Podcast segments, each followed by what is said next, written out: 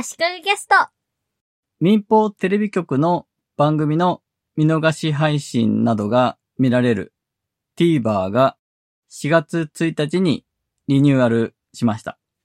サイトもスマホやタブレットのアプリも新しくなりました。良くなった点としては TVer ID というのが導入されてログインできるようになったことで複数の端末でお気に入りを共有できるようになりました。以前はお気に入りではなく、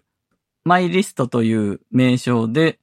お気に入りの番組を登録しておく機能があったんですが、特にログイン機能などもなかったので、私の場合だと iPad でいろんな番組をマイリストに入れていたんですが、そのマイリストをパソコンや iPhone からは見られないという状況だったんですね。なので、ログインが必要にはなりますが、お気に入りが共有できるのは便利です。お気に入りとは別に後で見るの機能も追加されました。あと、リアルタイム配信をやってる番組が一部あるんですが、リアルタイム配信を追っかけ再生できるようになったと。この機能が今回のリニューアルの一つの目玉ではあるようです。私が今回のリニューアルで感じた不満として iPad でも縦画面に固定になってしまったので iPad をノートパソコンみたいに横置きにキーボード付きのカバーに立てかけている状態なんですが TVer の画面は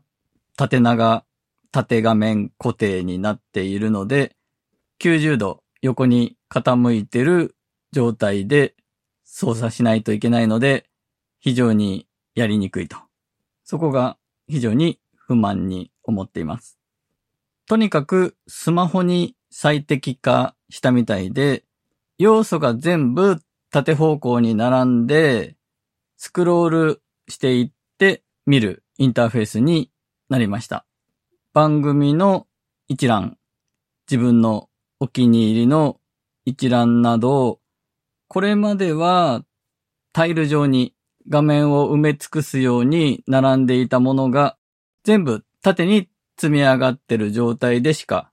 並ばなくなったので iPad の画面だと右側がスカスカでかなりもったいない状態になってしまっています。サファリとか Chrome とかのブラウザで見るときはタイル上に横方向も使って表示されているので iPad 版をあまり意識していないタブレット端末に最適化するのは後回しになってるというのはしょうがないかなとも思います。ちなみにじゃあ iPad でブラウザで見ればいいんじゃないかと思ったんですが、iPad からだと、ブラウザ上で TVer のサイトで番組を探したりはできるんですが、動画の再生はブラウザ上からはできない仕組みになっています。ブラウザ上で番組を探すところまでやって、再生すればアプリが起動して、その番組の再生画面まで行くんですが、そこで再生しても縦画面のままなんですね。全画面表示にしても横画面に動画がならないので、結局 iPad の本体を持ってちょっと傾けて縦にしてもう一回横にすると。物理的に iPad を動かす必要があって、かなり面倒ですね。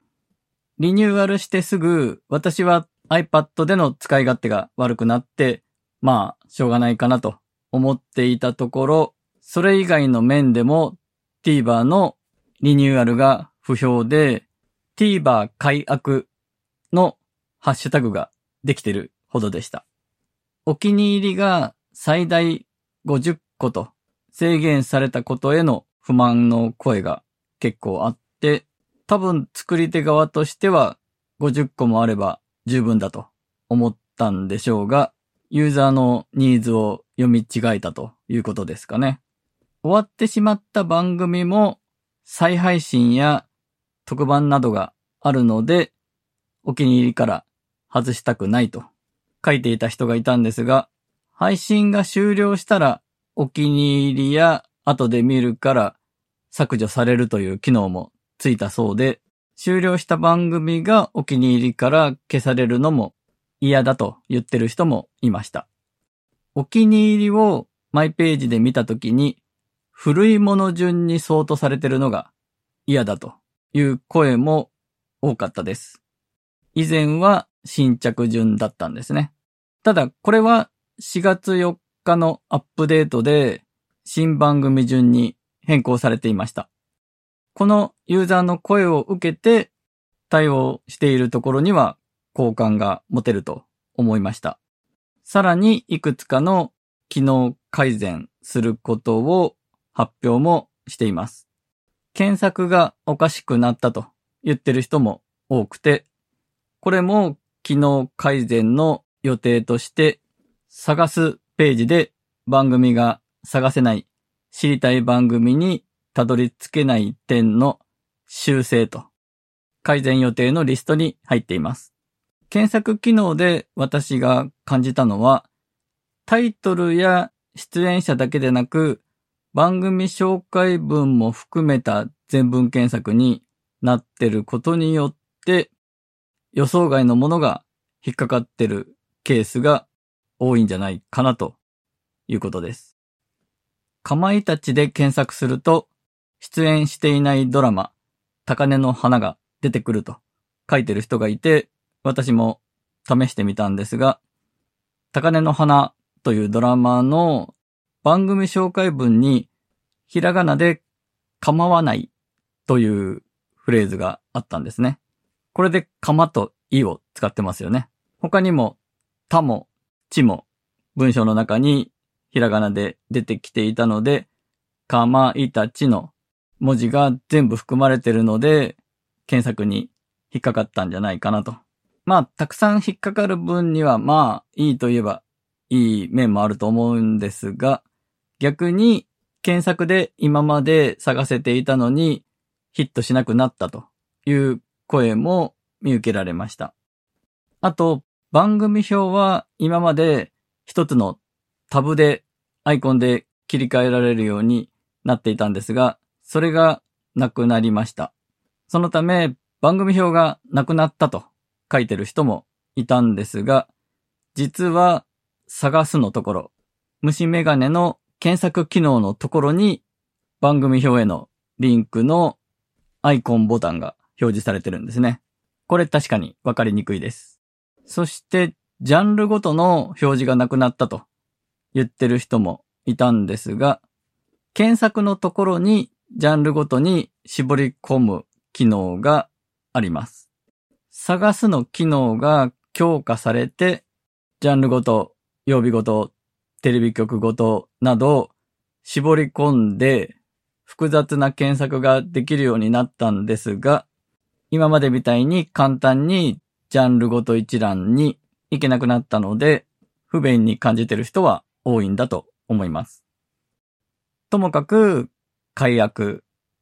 前の方が良かったの声が圧倒的ですね。これは、ある意味、しょうがない面もあって、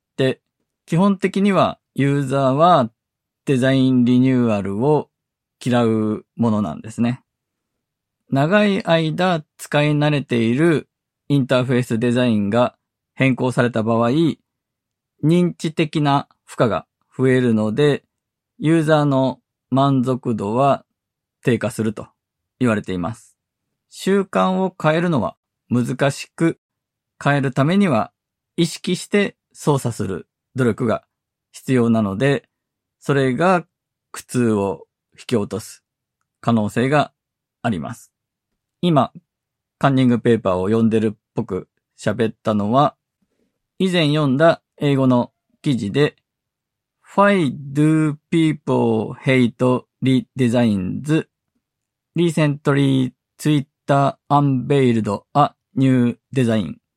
という記事に書いてあったことです。最近 Twitter がデザインを新しくしたけど、なぜ人々はリデザイン、デザインリニューアルを嫌うのかと。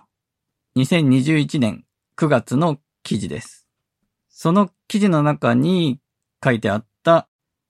ユーザーは物事を成し遂げたいだけでデザインを気にしない。ほとんどの人はデザイナーほどデザインを分析したり評価したりしないので、必要なものをすぐ見つけられれば満足というのは、ウェブデザイナーとして意識してないといけないなと思いました。今回は以上です。